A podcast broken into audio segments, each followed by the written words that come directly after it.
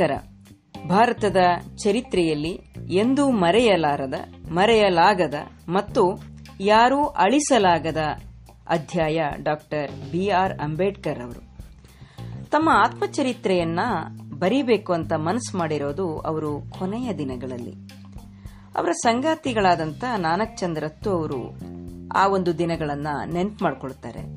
Doctor Ambedkar ಅವರು, ಎಷ್ಟೋ ದಿನಗಳಿಂದ ಒತ್ತಾಯಿಸುತ್ತಲೇ ಇದೆಯಲ್ಲ ಈ ಕೆಲಸವನ್ನ ಹಿಂದೆ ಶುರು ಮಾಡಿಬಿಡೋಣ ಎಂದು ಆತ್ಮಚರಿತ್ರೆಯನ್ನ ಬರೀಲಿಕ್ಕೆ ಕುಳಿತುಕೊಂಡ್ರಂತೆ. ಆಗ ನಾನಕ್ ಅವರಿಗೆ ಬಹಳ ಖುಷಿಯಾಗಿದ್ದಂತೂ ಸಹಜ. ಆದ್ರೆ ಯಾಕೋ ಗೊತ್ತಿಲ್ಲ ತೀರಾ ಆಸಕ್ತಿ ಎನಿಸುತ್ತದೆ. ಬೇರೆ ಯಾವುದಾದ್ರೂ ದಿನ ಇದನ್ನ ಮುಂದುವರಿಸೋಣ ಅಂತ ಅವ್ರು ಹೇಳಿದಾಗ ನಾನಕ್ ಚಂದ್ರತ್ತು ಅವರಿಗೆ ತೀರಾ ನಿರಾಶೆ ಆಗ್ತದೆ. ಯಾವ ಸಂತೋಷದಿಂದ ಈ ಆತ್ಮಚರಿತ್ರೆಯನ್ನ ಬರಮಾಡ್ಕೊಳ್ಬಹುದು ಅಂತ ಅಂದ್ಕೊಂಡಿದ್ರೋ ಆ ಸಂತೋಷದ ಉಬ್ಬರ ಅನತಿ ಕಾಲದಲ್ಲಿಯೇ ಇಳಿದು ಹೋಯಿತು. ಅವರ ಆತ್ಮಚರಿತ್ರೆ ರೂಪುಗೊಳ್ಳಲೇ ಇಲ್ಲ. ಹತ್ತೊಂಬತ್ ನೂರ ಐವತ್ತಾರರ ಡಿಸೆಂಬರ್ ಆರರಂದು ಅವರು ತಮ್ಮ ಕೊನೆಯ ಉಸಿರನ್ನ ಎಳೆದರು. ಮಹಾಪರಿನಿರ್ವಾಣ ಹೊಂದಿದರು. ಈ ಕ್ರೂರ ಸಾವು ಡಾಕ್ಟರ್ ಅಂಬೇಡ್ಕರ್ ಅವರಿಗೆ ಇನ್ನೊಂದೆರಡು ವರ್ಷಗಳವರೆಗೆ ಕಾಲಾವಕಾಶ ಒದಗಿಸಿದ್ರೆ, ಬಾಬಾ ಸಾಹೇಬರ ಆತ್ಮಚರಿತ್ರೆ ರೂಪುಗೊಳ್ಳುತ್ತಿತ್ತು. ನಿಸ್ಸಂಶಯವಾಗಿಯೂ ಅದೊಂದು ಅತ್ಯಂತ ರೋಚಕವಾದ, ತುಂಬಾ ಆಸಕ್ತಿದಾಯಕವಾದಂತ ಸ್ಮೃತಿ ಚಿತ್ರಗಳ ಸಂಗ್ರಹವಾಗುತ್ತಿತ್ತು. ಆದರೆ ಕೊನೆಗೂ ಅವರ ಆತ್ಮಚರಿತ್ರೆ ನಮಗೆ ಲಭಿಸದೆ ಹೋದುದು ಬಹು ದುಃಖದ ಸಂಗತಿ ಎಂದು ನಾನಕ್ ಚಂದ್ರತ್ತು ಅವರು ನೆನ್ಪು ಮಾಡಿಕೊಳ್ತಾರೆ. ಈ ನಿಟ್ಟಿನಲ್ಲಿ ಅವರ ಆತ್ಮಚರಿತ್ರೆಯ ಪೂರ್ಣ ಭಾಗ ಸಿಗದೆ ಹೋಗಬಹುದು. ಆದರೆ ಚಿಂತನ ಉತ್ತರ ಕನ್ನಡ ಜನತೆಯನ್ನ ಜ್ಞಾನವಂತರನ್ನಾಗಿ ಮಾಡುವ ಸಲುವಾಗಿ, ಜಾಗೃತಿಯನ್ನ ಉಂಟು ಮಾಡುವ ಸಲುವಾಗಿ ಡಾಕ್ಟರ್ ಅಂಬೇಡ್ಕರ್ ಅವರ ಒಂದು ಅನುಭವಗಳನ್ನ ಇಟ್ಕೊಂಡು ವೀಸಾಕ್ಕಾಗಿ ಕಾಯುವ ಜನ ಎನ್ನುವ ಕಿರು ಹೊತ್ತಿಗೆಯನ್ನ ಪ್ರಕಟಿಸಿದೆ. ಇದರಲ್ಲಿ ಗೋರೆಗಾಂವ್ನ ಹಾದಿ ಹೆಜ್ಜೆಗಳು, ಸ್ವದೇಶಕ್ಕೆ ಸ್ವಾಗತ, ಮೌಢ್ಯಕ್ಕೆ ಬಾಣಂತಿಯ ಬಲಿ, ಶಾಲೆಯ ಅನುಭವಗಳು, ಬ್ಯಾರಿಸ್ಟರ್ ಅಟ್ ಲಾ ಪದವೀಧರನ ಸ್ಥಾನ. ಈ ಒಂದು ಐದು ಅನುಭವಗಳನ್ನ ಇಟ್ಕೊಂಡು ಅವರ ಬದುಕಿನ ಒಂದು ಅಂದ್ರೆ ಆತ್ಮಚರಿತ್ರೆಯ ರೂಪದಲ್ಲಿ ದಾಖಲಾತಿಯನ್ನ ಮಾಡಲಿಕ್ಕೆ ಪ್ರಯತ್ನವನ್ನ ಮಾಡಿದೆ. ಈಗಾಗಲೇ ಸಾಕಷ್ಟು ಲಿಖಿತವಾದಂತ ಸಾಹಿತ್ಯ ಡಾಕ್ಟರ್ ಅಂಬೇಡ್ಕರ್ ಅವರ ಬಗ್ಗೆ ಬಂದಿದೆ. ಅವುಗಳ ಒಂದು ಆಯ್ದ ಕಿರು ಭಾಗವನ್ನ ನಾನು ಚಿಂತನ ಉತ್ತರ ಕನ್ನಡದವರು ಅಸ್ಪೃಶ್ಯತೆ ಆಚರಣೆ ವಿರೋಧಿ ಜಾಗೃತಿ ಕಾರ್ಯಕ್ರಮದ ಸಲುವಾಗಿ ತಂದಂತ ವೀಸಕ್ಕಾಗಿ ಕಾಯುವ ಜನ ಎನ್ನುವ ಪುಸ್ತಕದಿಂದ ಓದ್ತಾ ಇದ್ದೀನಿ. ಇದರಲ್ಲಿ ಗೋರೆಗಾಂವ್ನ ಹಾದಿ ಹೆಜ್ಜೆಗಳು ಕೆ. ಫಣಿರಾಜ್ ಅವರು ಅನುವಾದವನ್ನ ಮಾಡಿದ್ದಾರೆ. ಗೋರೆಗಾಂವ್ನ ಹಾದಿ ಹೆಜ್ಜೆಗಳು. ನಮ್ಮ ಪೂರ್ವಜರು ಬಾಂಬೆ ಪ್ರೆಸಿಡೆನ್ಸಿಯ ಭಾಗವಾಗಿರುವ ರತ್ನಾಗಿರಿ ಜಿಲ್ಲೆಯ ಡಪೋಲಿ ತಾಲೂಕಿನವರು. ಈಸ್ಟ್ ಇಂಡಿಯಾ ಕಂಪನಿಯ ರಾಜ್ಯಭಾರ ಶುರುವಾದಂದಿನಿಂದ ನನ್ನ ಪೂರ್ವಜರು ವಂಶಪಾರಂಪರ್ಯ ವೃತ್ತಿಯನ್ನ ತೊರೆದು ಕಂಪನಿಯ ಸೇನೆಯಲ್ಲಿ ಉದ್ಯೋಗಕ್ಕೆ ಸೇರತೊಡಗಿದರು. ನನ್ನ ಅಪ್ಪ ಕೂಡ ಈ ಪರಂಪರೆಯನ್ನು ಮುಂದುವರಿಸಿ ಸೇನೆಯಲ್ಲಿ ಕೆಲಸಕ್ಕೆ ಸೇರಿಕೊಂಡರು. ಅವರು ತಮ್ಮ ಸೇವಾವಧಿಯಲ್ಲಿ ಅಧಿಕಾರಿ ಸ್ಥಾನಕ್ಕೇರಿ ಸುಬೇದಾರ್ ಹುದ್ದೆಯಲ್ಲಿರುವಾಗ ನಿವೃತ್ತರಾದರು. ನಿವೃತ್ತಿಯ ನಂತರ ನೆಲೆಯೂರಬೇಕೆಂಬ ಬಯಕೆಯಿಂದಲೇ ಸಂಸಾರವನ್ನು ಡಪೋಲಿಗೆ ಕರೆತಂದರು. ನಂತರದಲ್ಲಿ ಯಾವುದೋ ಕಾರಣಕ್ಕೆ ಮನಸ್ಸು ಬದಲಾಯಿಸಿ ಠಿಕಾಣಿಯನ್ನು ಸತಾರಕ್ಕೆ ವರ್ಗಾಯಿಸಿದರು. ಹತ್ತೊಂಬತ್ ನೂರ ನಾಲ್ಕರವರೆಗೂ ನಾವು ಅಲ್ಲಿದ್ದೆವು. ನನಗೆ ನೆನಪಿರುವ ಮತ್ತು ನಾನೀಗ ದಾಖಲಿಸಲು ಇಚ್ಛಿಸುತ್ತಿರುವ ಮೊದಲ ಘಟನೆ ಹತ್ತೊಂಬತ್ ನೂರ ಒಂದರ ಸುಮಾರಿಗೆ ನಾವು ಸತಾರದಲ್ಲಿ ವಾಸಿಸುತ್ತಿದ್ದ ಕಾಲದಲ್ಲಿಯೇ ನಡೆದದ್ದು. ಆ ಹೊತ್ತಿಗೆ ನನ್ನ ತಾಯಿ ತೀರಿಕೊಂಡರು. ಸತಾರ ಜಿಲ್ಲೆಯ ಖಟವ್ ತಾಲೂಕಿನ ಗೋರೆಗಾಂವ್ ಎಂಬ ಊರಿನಲ್ಲಿ ಬರಪೀಡಿತರಾಗಿ ಸಾವಿರಾರು ಸಂಖ್ಯೆಯಲ್ಲಿ ಸಾಯುತ್ತಿದ್ದ ಜನರಿಗೆ ಉದ್ಯೋಗ ಒದಗಿಸುವ ಸಲುವಾಗಿ ಬಾಂಬೆ ಸರ್ಕಾರವು ಕೆರೆ ನಿರ್ಮಾಣ ಕಾರ್ಯವನ್ನು ಪ್ರಾರಂಭಿಸಿತ್ತು. ನನ್ನ ಅಪ್ಪ ಆ ಯೋಜನೆಯಲ್ಲಿ ಹಣ, ಬಟವಾಡೆ, ಗುಮಾಸ್ತ ಕೆಲಸ ಹಿಡಿದು ಗೋರೆಗಾಂವ್ಗೆ ಹೋಗಿದ್ದರು. ಆಗ ನನ್ನನ್ನು, ನನ್ನ ಅಣ್ಣ ಹಾಗೂ ತೀರಿಕೊಂಡಿದ್ದ ನನ್ನ ಅಕ್ಕನ ಎರಡು ಮಕ್ಕಳನ್ನು ಅಪ್ಪ ನನ್ನ ಅತ್ತೆ ಮತ್ತು ಕರುಣಾಳುಗಳಾದ ನೆರಕೆರೆಯವರ ಉಡಿಗೆ ಹಾಕಿ ಹೋಗಿದ್ದರು. ನನ್ನ ಅತ್ತೆ ತುಂಬಾ ಕರುಣಾಮಯಿ ಹೆಂಗಸಾಗಿದ್ದರು. ಕುಳ್ಳ ದೇಹದ ಆಕೆ ಕಾಲು ನೋವಿನಿಂದ ಪೀಡಿತವಾಗಿದ್ದು ಇನ್ನೊಬ್ಬರ ನೆರವಿಲ್ಲದೆ ಓಡಾಡಲು ಆಗುತ್ತಿರಲಿಲ್ಲವಾಗಿ ನಮ್ಮನ್ನು ಸಲಹುವ ಸ್ಥಿತಿಯಲ್ಲಿರಲಿಲ್ಲ. ನಾವೇ ಆಕೆಯನ್ನು ಎತ್ತಿ ಆಚೀಚೆ ಕೂಡಿಸುವ ಕೆಲಸ ಮಾಡಬೇಕಿತ್ತು. ನನಗೆ ಅಕ್ಕಂದಿರಿದ್ದರೂ ಅವರು ಮದುವೆಯಾಗಿ ಬೇರೆ ಊರುಗಳಲ್ಲಿ ಸಂಸಾರ ಮಾಡಿಕೊಂಡಿದ್ದರು. ಈ ಸ್ಥಿತಿಯಲ್ಲಿ ಅಡುಗೆ ಕೆಲಸವೇ ನಮಗೆ ಒಂದು ದೊಡ್ಡ ಸಮಸ್ಯೆಯಾಗಿತ್ತು. ನಾವು ನಾಲ್ಕು ಹುಡುಗರೆ ಅಡುಗೆ ಮಾಡಿ ಶಾಲೆಗೆ ಹೋಗಬೇಕಿತ್ತು. ರೊಟ್ಟಿ ತಟ್ಟುವುದಂತೂ ನಮ್ಮ ಕೈಯಲ್ಲಿ ಆಗುತ್ತಿರಲಿಲ್ಲ. ಅನ್ನ ಮತ್ತು ಮಾಂಸದ ತುಂಡುಗಳನ್ನು ಕಲಸಿ ಪುಲಾವ್ ಮಾಡುವುದೇ ನಮಗೆ ತುಂಬಾ ಸುಲಭವಾಗಿ ಕಂಡಿದ್ದರಿಂದ ಅದೇ ನಮ್ಮ ನಿತ್ಯಾಹಾರವಾಗಿತ್ತು. ಹಣ ಬಟವಾಡೆ ಮಾಡುವುದೇ ಇದ್ದುದರಿಂದ ನನ್ನ ಅಪ್ಪನಿಗೆ ಕೆಲಸ ಬದಿಗಿಟ್ಟು ನಮ್ಮನ್ನು ನೋಡಲು ಸತಾರಕ್ಕೆ ಬರಲಾಗುತ್ತಿರಲಿಲ್ಲ. ಹಾಗಾಗಿ ಬೇಸಿಗೆ ರಜೆಯನ್ನು ತನ್ನ ಜೊತೆ ಕಳೆಯಲು ನಾವೇ ಗೋರೆಗಾವಿಗೆ ಬರಬೇಕೆಂದು ಅಪ್ಪ ಪತ್ರ ಬರೆದರು. ಈ ಆಹ್ವಾನದಿಂದ ನಮಗಾದ ಖುಷಿ ಅಷ್ಟಿಷ್ಟಲ್ಲ. ನಾವು ಯಾರೂ ಅದುವರೆಗೂ ರೈಲು ಬಂಡಿಯನ್ನು ಕಂಡಿರಲಿಲ್ಲವಾಗಿ ರೈಲಿನಲ್ಲಿ ಪ್ರಯಾಣಿಸುವ ಅವಕಾಶ ನಮ್ಮ ಖುಷಿಯನ್ನ ಇಮ್ಮಡಿಗೊಳಿಸಿತ್ತು. ಪ್ರಯಾಣಕ್ಕೆ ಭರ್ಜರಿ ತಯಾರಿ ನಡೆಯಿತು. ನಾವೆಲ್ಲ ಇಂಗ್ಲೆಂಡಿನಲ್ಲಿ ತಯಾರಾದ ಹೊಸ ಅಂಗಿ, ಹೊಳೆಯುವ ಮಣಿಗಳುಳ್ಳ ಟೊಪ್ಪಿ, ಬೂಟುಗಳು ಮತ್ತು ಝರಿಯಂಚಿನ ದೋತರಗಳನ್ನು ಕೊಂಡೆವು.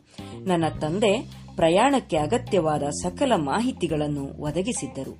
ನಾವು ಹೊರಡುವ ದಿನವನ್ನು ತಿಳಿಸಿದರೆ ಆ ದಿನ ರೈಲ್ವೆ ನಿಲ್ದಾಣಕ್ಕೆ ಜವಾನನನ್ನು ಕಳಿಸಿ ನಮ್ಮನ್ನು ಗೋರೆಗಾವಿಗೆ ಕರೆತರುವ ಏರ್ಪಾಟನ್ನು ಮಾಡುವೆನೆಂದು ಹೇಳಿದ್ದರು.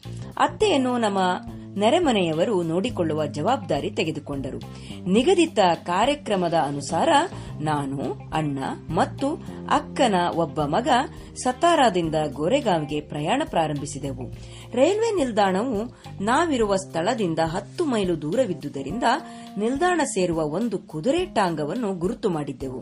ಹೊಸ ದಿರುಸಿನಲ್ಲಿ ಅಲಂಕೃತರಾಗಿದ್ದ ನಾವು ಭಾರಿ ಖುಷಿಯಲ್ಲಿ ಮನೆ ಬಿಟ್ಟೆವು ಆದರೆ ಅಗಲಿಕೆಯಿಂದ ದುಃಖಿತಳಾಗಿದ್ದ ನಮ್ಮ ಅತ್ತೆಯಂತೂ ಮರಗಟ್ಟಿ ಹೋಗುವಷ್ಟು ಅತ್ತು ಕರೆಯತೊಡಗಿದ್ದಳು. ನಾವು ನಿಲ್ದಾಣ ತಲುಪುತ್ತಿದ್ದ ಹಾಗೆ ಅಣ್ಣ ಟಿಕೆಟ್ ಕೊಂಡು ತಂದ ಹಾಗೂ ಮನಸ್ಸೆಚ್ಚೆ ಖರ್ಚು ಮಾಡಲಿಕ್ಕೆಂದು ನನಗೂ, ನನ್ನ ಅಕ್ಕನ ಮಗನಿಗೂ ತಲಾ ಎರಡು ಆಣೆ ಕೊಟ್ಟ. ಆಣೆ ಕೈಗೆ ಬಂದದ್ದೇ ನಾವು ಒಂದೊಂದು ಬಾಟಲಿ ಲಿಂಬೆ ರಸ ಕೊಳ್ಳುವ ಮೂಲಕ ನಮ್ಮ ದುಂದು ವೆಚ್ಚವನ್ನು ಶುರುವಿಟ್ಟುಕೊಂಡೆವು. ಸ್ವಲ್ಪ ಹೊತ್ತಿನಲ್ಲೇ ಶಿಳ್ಳೆ ಹಾಕುತ್ತಾ ರೈಲು ಬಂತು. ಒಂಚೂರು ತಡ ಮಾಡಿದರೂ ರೈಲು ನಮ್ಮನ್ನು ಬಿಟ್ಟು ಹೋಗಿ ಬಿಡಬಹುದೆಂಬ ಭಯ ಆತುರದಲ್ಲಿ ನಾವು ರೈಲು ಹತ್ತಿ ಕುಳಿತು ಬಿಟ್ಟೆವು. ಗೋರೆಗಾಂವ್ಗೆ ಹತ್ತಿರದ ನಿಲ್ದಾಣವಾದ ಮಸೂರ್ನಲ್ಲಿ ಇಳಿಯಬೇಕೆಂದು ಅಪ್ಪ ಹೇಳಿದ್ದರು. ಸಂಜೆ ಐದು ಗಂಟೆಗೆ ರೈಲು ಮಸೂರ್ ತಲುಪಿತು ನಾವು ನಮ್ಮ ಗಂಟು ಮೂಟೆಯೊಂದಿಗೆ ಕೆಳಗಿಳಿದೆವು. ಕೆಲವೇ ನಿಮಿಷಗಳಲ್ಲಿ ನಮ್ಮ ಜೊತೆ ಇಳಿದ ಪ್ರಯಾಣಿಕರೆಲ್ಲ ತಮ್ಮ ತಮ್ಮ ದಾರಿ ಹಿಡಿದು ಹೋಗಿ, ಅಪ್ಪ ಅಥವಾ ಅವರು ಕಳುಹಿಸುತ್ತೇನೆ ಎಂದಿದ್ದ ಜವಾನನನ್ನು ಎದುರು ನೋಡುತ್ತಿದ್ದ ನಾವು ನಾಲ್ಕು ಮಕ್ಕಳು ಮಾತ್ರ ಪ್ಲಾಟ್ಫಾರ್ಮಿನಲ್ಲಿ ಉಳಿದೆವು. ಎಷ್ಟು ಹೊತ್ತು ಕಾದರೂ ನಮ್ಮನ್ನು ಕರೆದೊಯ್ಯಲು ಬರುವವರ ಸುಳಿವಿಲ್ಲ. ಒಂದು ತಾಸು ಕಳೆದರೂ ನಾವಿನ್ನೂ ನಿಲ್ದಾಣದಲ್ಲೇ ಇರುವುದನ್ನು ಕಂಡ ಸ್ಟೇಷನ್ ಮಾಸ್ತರ್ ವಿಚಾರಿಸಲು ನಮ್ಮ ಬಳಿ ಬಂದರು. ಅವರು ನಮ್ಮನ್ನು ಟಿಕೆಟ್ ಇದೆಯೋ ಇಲ್ಲವೋ ಎನ್ನುವುದನ್ನು ಖಾತ್ರಿಪಡಿಸಿಕೊಂಡರು. ಮತ್ಯಾಕೆ ಇಲ್ಲಿ ಕಂಗೆಟ್ಟು ನಿಂತಿದ್ದೇವೆ ಎಂದು ವಿಚಾರಿಸಲಾಗಿ ನಮ್ಮನ್ನು ಕರೆದೊಯ್ಯುವವರು ಬರದೇ ಇರುವುದನ್ನು, ನಮಗೆ ಗೋರೆಗಾಂವ್ ತಲುಪುವುದು ಹೇಗೆಂದು ತಿಳಿಯದ್ದನ್ನು ವಿವರಿಸಿದೆವು. ನಮ್ಮ ಶಿಸ್ತಿನ ಉಡುಪು, ನಡೆ, ನುಡಿಗಳಿಂದಾಗಿ ನಾವು ಅಸ್ಪೃಶ್ಯ ಹುಡುಗರೆಂದು ಯಾರೂ ಕಂಡುಹಿಡಿಯಲು ಸಾಧ್ಯವಿರಲಿಲ್ಲ. ಆ ಸ್ಟೇಷನ್ ಮಾಸ್ತರರಂತೂ ನಾವು ಖಾತ್ರಿಯಾಗಿ ಬ್ರಾಹ್ಮಣ ಹುಡುಗರೆಂದೇ ಭಾವಿಸಿದ್ದರು. ಮತ್ತು ನಮ್ಮ ಅಸಹಾಯಕ ಸ್ಥಿತಿ ಅವರ ಅಂತಃಕರಣವನ್ನೂ ಮೀಟಿತ್ತು. ಎಲ್ಲ ಹಿಂದೂಗಳ ಹಾಗೆ ಅವರೂ ಸಹ ತಮ್ಮ ಪೂರ್ವಾಪರ ವಿಚಾರಿಸಿದರು. ನಾನು ಕಿಂಚಿತ್ತೂ ಯೋಚಿಸದೆ ನಾವು ಮಹರ್ ಜಾತಿಯವರು ಎಂದು ಹೇಳಿಬಿಟ್ಟೆ. ಮಹರ್ ಸಮುದಾಯವನ್ನು ಬಾಂಬೆ ಪ್ರೆಸಿಡೆನ್ಸಿಯಲ್ಲಿ ಒಂದು ಅಸ್ಪೃಶ್ಯ ಜಾತಿಯಾಗಿ ಪರಿಗಣಿಸಲಾಗಿತ್ತು. ಹೀಗೆ ಅವರು ನಮ್ಮ ಪೂರ್ವಾಪರ ವಿಚಾರಿಸಿದರು. ಇದನ್ನು ಕೇಳಿದ್ದೇ ಅವರು ದಿಗ್ಭ್ರಾಂತರಾಗಿ ಬಿಟ್ಟರು ಅವರ ಚೆಹರೆಯಲ್ಲಿ ಹಠಾತ್ತಾದ ಬದಲಾವಣೆಯಾಯಿತು. ಹೇವರಿಕೆಯ ಭಾವ ಅವರನ್ನು ಆವರಿಸಿಕೊಳ್ಳುತ್ತಿರುವುದು ನಮಗೆ ನಿಚ್ಚಳವಾಗಿ ಕಾಣುತ್ತಿತ್ತು. ನನ್ನ ಮಾತನ್ನು ಕೇಳಿದ್ದೇ ಅವರು ತಮ್ಮ ಕೋಣೆಗೆ ನಡೆದು ಬಿಟ್ಟರು ನಾವು ನಿಂತಲ್ಲೇ ನಿಂತು ಬಿಟ್ಟೆವು ಇನ್ನೊಂದು ಅರ್ಧ ಗಂಟೆ ಕಳೆಯಿತು. ಸೂರ್ಯ ಇನ್ನೇನು ಮುಳುಗುವವನಿದ್ದ. ತಂದೆಯೂ ಬಂದಿಲ್ಲ. ಅವರ ಜವಾನನ ಪತ್ತೆಯೂ ಇಲ್ಲ. ಮತ್ತೀಗ ಸ್ಟೇಷನ್ ಮಾಸ್ತರರು ನಮ್ಮ ಪಾಡಿಗೆ ನಮ್ಮನ್ನು ಬಿಟ್ಟು ಹೋಗಿದ್ದಾರೆ. ನಾವು ಕಕ್ಕಾಬಿಕ್ಕಿಯಾಗಿದ್ದೆವು. ಪ್ರಯಾಣದ ಪ್ರಾರಂಭದಲ್ಲಿದ್ದ ಸಂತೋಷ, ಉತ್ಸಾಹಗಳೆಲ್ಲ ಕರಗಿ ಅತೀವ ದುಃಖ ನಮ್ಮನ್ನು ತುಂಬಿತ್ತು. ಮತ್ತೊಂದು ಅರ್ಧ ಗಂಟೆ ಕಳೆದ ನಂತರ ಸ್ಟೇಷನ್ ಮಾಸ್ತರರು ನಮ್ಮ ಬಳಿ ಬಂದು, ಈಗೇನು ಮಾಡುತ್ತೀರಿ? ಎಂದು ಕೇಳಿದರು. ಒಂದು ಎತ್ತಿನ ಗಾಡಿ ಬಾಡಿಗೆಗೆ ಸಿಕ್ಕರೆ ಮತ್ತು ಗೋರೆಗಾಂವ್ ಬಹಳ ದೂರವಿಲ್ಲದಿದ್ದರೆ ನಾವೀಗಲೇ ಎತ್ತಿನ ಗಾಡಿಯಲ್ಲಿ ಗೋರೆಗಾವಿಗೆ ಹೊರಡುತ್ತೇವೆ ಎಂದು ಹೇಳಿದೆವು. ಬಾಡಿಗೆಗೆ ಬರುವ ಎತ್ತಿನ ಗಾಡಿಗಳೇನೋ ಸಾಕಷ್ಟಿವೆ. ಆದರೆ ನಾವು ಮಹರ್ ಜಾತಿಗೆ ಸೇರಿದವರೆಂದು ಸ್ಟೇಷನ್ ಮಾಸ್ತರರಿಗೆ ಹೇಳಿದ ಸಂಗತಿ ಅಷ್ಟು ಹೊತ್ತಿಗಾಗಲೇ ಸುತ್ತಮುತ್ತ ಹಬ್ಬಿಬಿಟ್ಟಿತ್ತು. ಯಾವ ಎತ್ತಿನ ಗಾಡಿಯವನು ಅಸ್ಪೃಶ್ಯರನ್ನು ಗಾಡಿಯಲ್ಲಿ ಕೂಡಿಸಿಕೊಂಡು ಮೈಲಿಗೆಯಾಗಿ ಜಾತಿಗಿಡಲು ಸಿದ್ಧನಿರಲಿಲ್ಲ. ನಾವು ದುಪ್ಪಟ್ಟು ಬಾಡಿಗೆ ಕೊಡಲು ಸಿದ್ಧರಿದ್ದೆವು. ಆದರೆ ಹಣದಿಂದ ಕಟ್ಟು ಸಡಿಸಿ ಸಡಿಲಿಸಲಾಗಲಿಲ್ಲ. ನಮ್ಮ ಪರವಾಗಿ ಮಧ್ಯಸ್ಥಿಕೆ ವಹಿಸಿದ್ದ ಸ್ಟೇಷನ್ ಮಾಸ್ತರರು ಏನು ಮಾಡಬೇಕೆಂದು ತೋಚದೆ ಮೌನವಾಗಿ ನಿಂತರು. ಹಠಾತ್ತನೆ ಅವರಿಗೆ ಒಂದು ಪರಿಹಾರ ಹೊಳೆಯಿತೇನೋ ನಿಮಗೆ ಎತ್ತಿನ ಗಾಡಿ ಹೊಡೆಯಲು ಬರುತ್ತದಾ ಎಂದು ಕೇಳಿದರು. ನಮ್ಮನ್ನು ಈ ಸಂಕಷ್ಟದಿಂದ ಪಾರು ಮಾಡುವ ಪರಿಹಾರವೊಂದು ಅವರಿಗೆ ಹೊಳೆದಿರಬೇಕು ಎಂದರಿತ ನಾವು, ಓಹೋ, ಹೊಡೆಯುತ್ತೇವೆ ಎಂದು ಕೂಗಿದೆವು. ನಮ್ಮ ಉತ್ತರ ಪಡೆದ ಸ್ಟೇಷನ್ ಮಾಸ್ತರರು ನಮ್ಮ ಪರವಾಗಿ ಗಾಡಿಯವರ ಹತ್ತಿರ ಹೋಗಿ ನಾವು ದುಪ್ಪಟ್ಟು ಬಾಡಿಗೆ ಕೊಡುತ್ತೇವೆ ಮತ್ತು ನಾವೇ ಗಾಡಿ ಹೊಡೆಯುತ್ತೇವೆ. ಗಾಡಿಯವನು ಜೊತೆಗೆ ನಡೆದುಕೊಂಡು ಹೋದರೆ ಸಾಕು ಎಂಬ ಪ್ರಸ್ತಾಪವನ್ನಿಟ್ಟರು. ದುಪ್ಪಟ್ಟು ಬಾಡಿಗೆಯೂ ಸಿಕ್ಕುತ್ತದೆ. ಮೈಲಿಗೆಯಾಗುವುದೂ ತಪ್ಪುತ್ತದೆ ಎಂಬುದನ್ನು ಅರಿತ ಒಬ್ಬ ಈ ಪರಿಹಾರವನ್ನು ಒಪ್ಪಿದ. ನಾವು ಹೊರಡಲು ಅಣಿಯಾಗುವಷ್ಟರಲ್ಲಿ ಸಂಜೆ ಆರು ಮೂವತ್ತು ಗಂಟೆಯಾಗಿತ್ತು. ಆದರೆ ತೀರ ಕತ್ತಲಾಗುವುದರೊಳಗೆ ಗೋರೆಗಾಂವ್ ತಲುಪುತ್ತೇವೆ ಎಂದು ಖಾತ್ರಿ ಮಾಡಿಕೊಳ್ಳದೆ ಪ್ರಯಾಣ ಮುಂದುವರಿಸುವುದು ಸರಿಯಲ್ಲ ಎಂಬ ಆತಂಕದಲ್ಲಿ ನಾವು ಗೋರೆಗಾಂವ್ ಎಷ್ಟು ದೂರವಿದೆ? ಎಷ್ಟು ಹೊತ್ತಿಗೆ ನಾವು ಅಲ್ಲಿಗೆ ಹೋಗಿ ಸೇರಬಹುದು ಎಂದು ಗಾಡಿಯವನನ್ನು ವಿಚಾರಿಸಿದೆವು. ಮೂರು ತಾಸಿನೊಳಗೆ ನಾವು ಅಲ್ಲಿಗೆ ತಲುಪಬಹುದು ಎಂದು ಗಾಡಿಯವನು ಆಶ್ವಾಸನೆ ಕೊಟ್ಟ ಮೇಲೆ ಅವನ ಮಾತಿನ ಮೇಲೆ ನಂಬಿಕೆ ಇಟ್ಟು ನಾವು ನಮ್ಮ ಸಾಮಾನುಗಳನ್ನು ಗಾಡಿಯಲ್ಲಿ ಹಾಕಿ ಸ್ಟೇಷನ್ ಮಾಸ್ತರರಿಗೆ ಕೃತಜ್ಞತೆ ಸಲ್ಲಿಸಿ ಬಂಡಿ ಏರಿದೆವು. ನಮ್ಮಲ್ಲೊಬ್ಬರು ನೊಗ ಹಿಡಿದು ಬಂಡಿ ಚಲಾಯಿಸಿದೆವು. ಗಾಡಿಯವನು ಜೊತೆಗೆ ಹೆಜ್ಜೆ ಹಾಕತೊಡಗಿದ. ರೈಲ್ವೆ ನಿಲ್ದಾಣದಿಂದ ತುಸು ದೂರ ಬರುವಷ್ಟರಲ್ಲಿ ಒಂದು ಹೊಳೆ ಸಿಕ್ಕಿತು. ಅಲ್ಲಲ್ಲಿ ನೀರು ಮಡುಗಟ್ಟಿದ್ದನ್ನು ಬಿಟ್ಟರೆ ಹೊಳೆ ಬತ್ತಿ ಹೋಗಿತ್ತು. ಮುಂದೆ ಹಾದಿಯಲ್ಲಿ ಎಲ್ಲೂ ನೀರು ಸಿಕ್ಕಲಿಕ್ಕಿಲ್ಲ. ರಾತ್ರಿ ಊಟವನ್ನು ಇಲ್ಲೇ ಪೂರೈಸಿ ಬಿಟ್ಟರೆ ಒಳ್ಳೆಯದು ಎಂದು ಬಂಡಿಯವನು ಸೂಚಿಸಿದ. ಅವನ ಸೂಚನೆ ನಮಗೆ ಒಪ್ಪಿಗೆಯಾಯಿತು. ಬಾಡಿಗೆ ಹಣದಲ್ಲಿ ಒಂದಿಷ್ಟನ್ನು ಮುಂಗಡ ಪಡೆದು ಹತ್ತಿರದ ಹಳ್ಳಿಗೆ ಹೋಗಿ ತಾನು ಊಟ ಮಾಡಿಕೊಂಡು ಬೇಗನೆ ಹಿಂತಿರುಗುವುದಾಗಿ ತಿಳಿಸಿ ಆತ ಅಲ್ಲಿಂದ ಹೊರಟ. ನಮಗೂ ತುಂಬಾ ಹಸಿವಾಗಿತ್ತು. ಒಂದೆರಡು ತುತ್ತು ಬಾಯಿಗೆ ಹಾಕುವ ಅವಕಾಶ ದೊರಕಿದ್ದರಿಂದ ಉಲ್ಲಸಿತರಾದೆವು. ನಮ್ಮ ಅತ್ತೆ ನೆರೆಕೆರೆಯ ಹೆಂಗಸರ ಸಹಾಯ ಪಡೆದು ರುಚಿಯಾದ ಬುತ್ತಿಯನ್ನೇ ಕಟ್ಟಿಕೊಟ್ಟಿದ್ದರು. ನಾವು ಬುತ್ತಿ ಕಟ್ಟು ಬಿಚ್ಚಿ ಉಣ್ಣತೊಡಗಿದೆವು ಊಟದ ಮಧ್ಯೆ ನೀರು ಬೇಕಾಗಿ ನಮ್ಮಲ್ಲೊಬ್ಬರು ಹತ್ತಿರದಲ್ಲಿದ್ದ ಮಡುವಿಗೆ ಹೋಗಿ ನೋಡಿದರೆ ಅದು ನೀರಾಗಿರದೆ ಕೊಚ್ಚೆಯಾಗಿತ್ತು. ನೀರು ಕುಡಿಯಲು ಬಂದ ಪಶುಗಳು ಅಲ್ಲೇ ಮಲ ಮೂತ್ರ ವಿಸರ್ಜಿಸಿದ್ದರಿಂದ ಅದನ್ನು ಮನುಷ್ಯರು ಕುಡಿಯುವುದಿರಲಿ, ಅದರ ಹತ್ತಿರ ಸುಳಿಯಲಾಗದಷ್ಟು ದುರ್ವಾಸನೆ ಹೊಡೆಯುತ್ತಿತ್ತು. ನಾವು ಉಪಾಯವಿಲ್ಲದೆ ಊಟವನ್ನು ಅರ್ಧಕ್ಕೆ ನಿಲ್ಲಿಸಿ ಬುತ್ತಿಗಂಟು ಕಟ್ಟಿ ಗಾಡಿಯವನ ಬರುವಿಕೆಗೆ ಕಾದು ಕುಳಿತೆವು. ಎಷ್ಟು ಹೊತ್ತಾದರೂ ಆ ಸಮೀಪತ್ತೆ ಇಲ್ಲ. ನಾಲ್ಕು ದಿಸೆಯಲ್ಲೂ ದೃಷ್ಟಿ ನೆಟ್ಟು ಆತನ ಬರುವಿಕೆಯನ್ನೇ ಕಾಯದೆ ನಮಗೆ ಬೇರೆ ದಾರಿ ಇರಲಿಲ್ಲ. ಕೊನೆಗೂ ಆ ಮನುಷ್ಯ ಬಂದ ಮೇಲೆ ನಮ್ಮ ಪ್ರಯಾಣವನ್ನು ಮುಂದುವರಿಸಿದೆವು. ನಾಲ್ಕೈದು ಮೈಲಿ ದೂರ ಹೋದ ನಂತರ ಬಂಡಿಯ ಬದಿ ನಡೆದುಕೊಂಡು ಬರುತ್ತಿದ್ದ ಗಾಡಿಯವನು ಸರಕ್ಕನೆ ಬಂಡಿಗೆ ಜಿಗಿದು ನಮ್ಮ ಕೈಯಿಂದ ನೊಗ ತೆಗೆದುಕೊಂಡು ಗಾಡಿ ಹೊಡೆಯತೊಡಗಿದ ಮೈಲಿಗೆಯಾಗುತ್ತದೆ ಎಂದು ಬಾಡಿಗೆಗೆ ಬರಲು ನಿರಾಕರಿಸಿದ್ದ ಈ ಮನುಷ್ಯ ಈಗ ಜಾತಿಯ ಮಡಿವಂತಿಕೆಯ ಹಂಗಿಲ್ಲದವನಂತೆ ನಮ್ಮ ಜೊತೆ ಬಂಡಿಯಲ್ಲಿ ಕೂತಿರುವ ವರ್ತನೆ ನಮಗೆ ತೀರ ವಿಚಿತ್ರವಾಗಿ ಕಂಡಿತು. ಆದಷ್ಟು ಬೇಗ ಊರು ಸೇರುವ ಕಾತುರದಲ್ಲಿದ್ದ ನಮಗೆ ಆತನ ವರ್ತನೆಯನ್ನು ಪ್ರಶ್ನಿಸುವ ಧೈರ್ಯವಾಗದೆ ಬಂಡಿಯ ಚಲನೆಯ ವೇಗದ ಕಡೆ ಗಮನ ನೆಟ್ಟು ಕೂತೆವು. ಸ್ವಲ್ಪ ಹೊತ್ತಿನಲ್ಲಿ ಸುತ್ತಲೂ ಕತ್ತಲು ಆವರಿಸಿಕೊಂಡಿತ್ತು ದಾರಿ ದೀಪಗಳಿಲ್ಲ.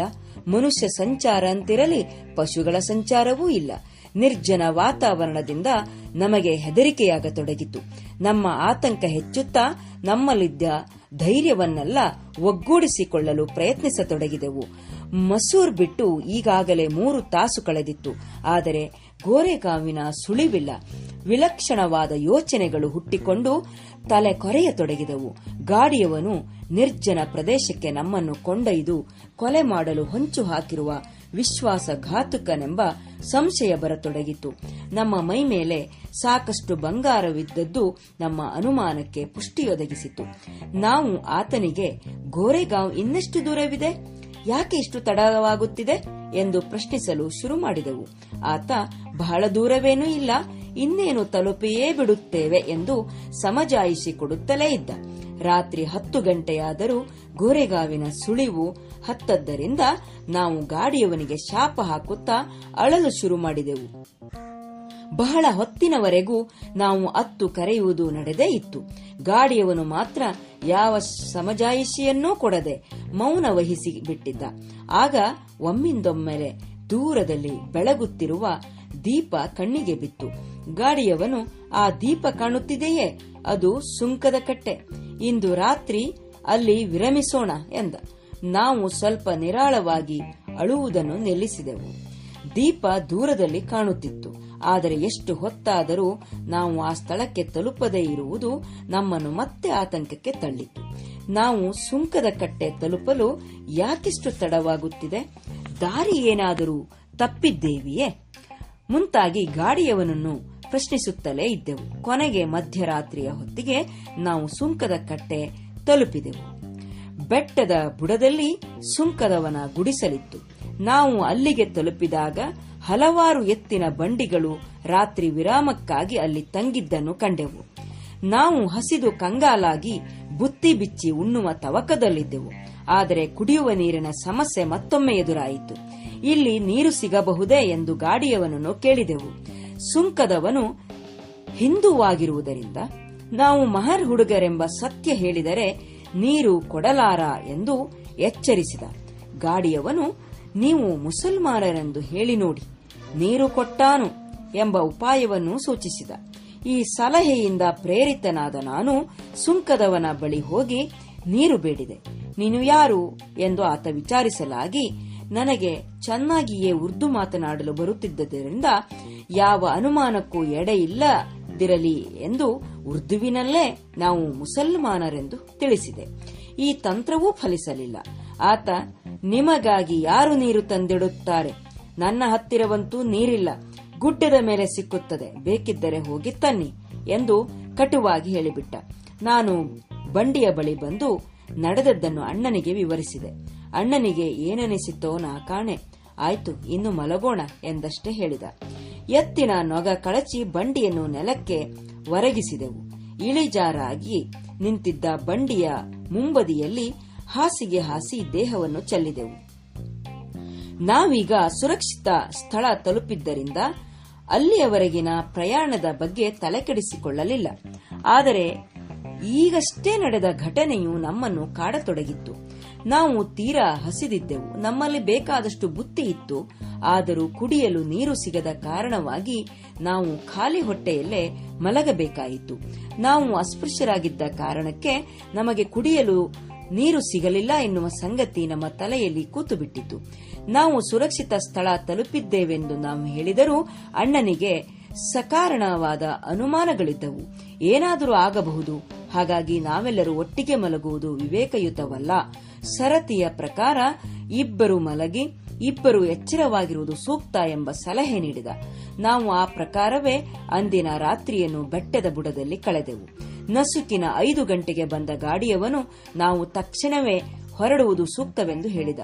ಅಪಾಯಕ್ಕೆ ನಮ್ಮನ್ನೊಡ್ಡಿಕೊಳ್ಳಲು ನಾವು ತಯಾರಿರಲಿಲ್ಲವಾಗಿ ಎಂಟು ಗಂಟೆಗೆ ಮುಂಚೆ ನಾವು ಜಾಗ ಬಿಡುವುದಿಲ್ಲ ಎಂದು ಸ್ಪಷ್ಟವಾಗಿ ಆತನಿಗೆ ಹೇಳಿದೆವು. ಆತ ಮರು ಮಾತಾಡಲಿಲ್ಲ. ಎಂಟು ಗಂಟೆಗೆ ಅಲ್ಲಿಂದ ಹೊರಟು ಹನ್ನೊಂದು ಗಂಟೆಗೆ ಗೋರೆಗಾಂವ್ ತಲುಪಿದೆವು. ನಾವು ಬಂದದ್ದು ನೋಡಿ ಅಪ್ಪನಿಗೆ ಆಶ್ಚರ್ಯವಾಯಿತು. ಬರುವ ದಿನವನ್ನು ಮುಂಚಿತವಾಗಿಯೇ ನಿಮಗೆ ತಿಳಿಸಿದ್ದೆವು ಎಂದು ನಾವು ಪ್ರತಿಭಟಿಸಿದೆವು. ಖಂಡಿತಕ್ಕೂ ತನಗೆ ಮಾಹಿತಿ ತಲುಪಿಲ್ಲ ಎಂದು ಅಪ್ಪ ಹೇಳಿದರು. ಇದೆಲ್ಲ ಅಪ್ಪನ ಆಳಿನಿಂದ ಆದ ಆವಾಂತರ ನಮಗೆ ನಂತರ ತಿಳಿಯಿತು.